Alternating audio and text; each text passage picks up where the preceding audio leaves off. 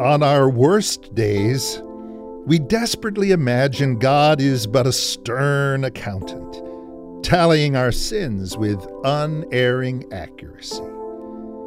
Because we can't forget our sins, we assume that an all knowing God can't forget them either.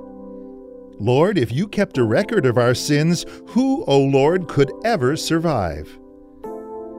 But the love of God is broader than the measure of man's mind, and the heart of the eternal is most wonderfully kind.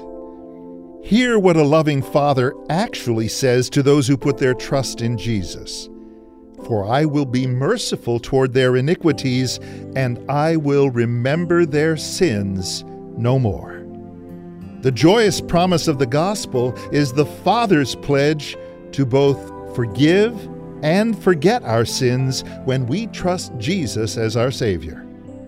Because of Jesus, heaven's ledger reads, paid in full. This is real love. Not that we loved God, but that He loved us and sent His Son as a sacrifice to take away our sins. God's love for us is always greater, wider, fuller, deeper than we know.